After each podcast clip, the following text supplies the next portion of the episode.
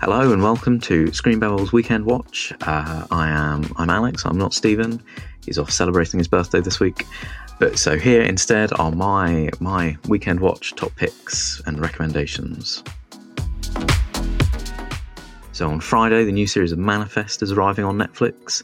The enigmatic plane disappearance drama that many people have been following with much investment over the years is finally coming to an end. So you can you can see if all your theories were correct. Moving into Sunday, we've got a new tennis documentary on BBC One. It's called Gods of Tennis, and it's going to cover all of the big names from tennis over the past 30 years or so. Also on Sunday, we've got the Britain's Got Talent finale.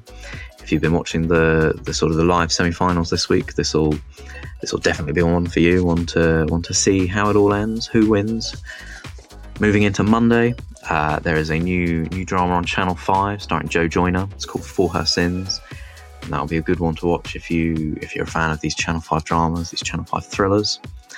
And then the next two are maybe not recommendations per se, but just just things you'll want to be aware of. Uh, Love Island is back on ITV2. Feels like it's it's hardly been away, but it's back already. So that's that's exciting for all the Love Island fans, and you know worrying for everyone else. But I'm sure we'll make it through. And then finally, uh, a new series called The Idol is starting on Monday.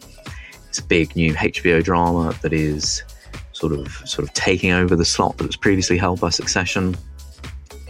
Uh, it is from the creator of Euphoria, so you can expect you can expect much the same.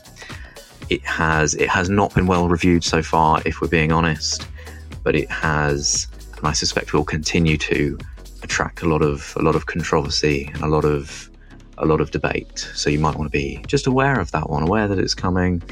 If you want to feel plugged into all of the big conversations. Uh, so that's it from me for this week.